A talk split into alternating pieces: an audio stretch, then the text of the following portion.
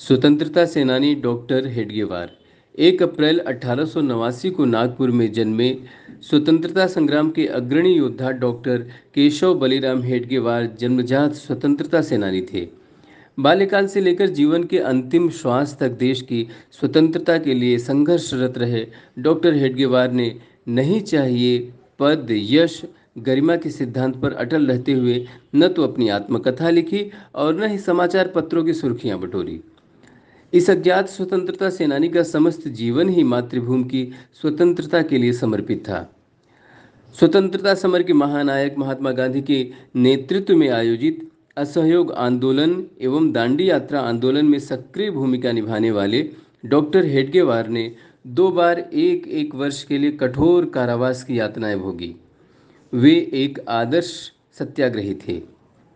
अपने और अपने संगठन के नाम से ऊपर उठकर संघ के हज़ारों स्वयंसेवकों ने प्रत्येक सत्याग्रह में अग्रणी भूमिका निभाई।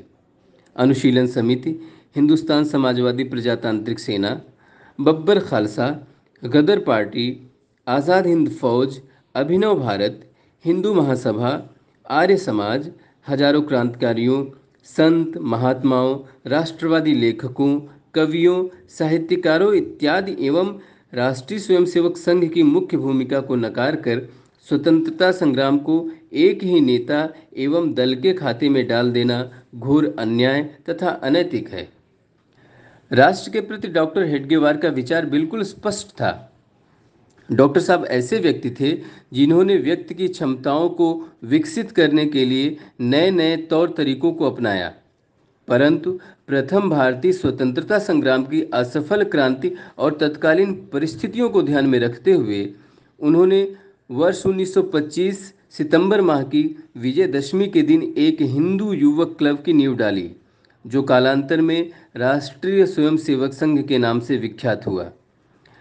डॉक्टर हेडगेवार का मानना था कि भारत के वह सभी लोग हिंदू हैं जो इस देश को अपनी पुण्यभूमि, पितृभूमि मानते हैं। उनका मानना यह भी था कि संघ तो केवल हिंदुस्तान इस ध्येय वाक्य को ही स्वीकार करता है।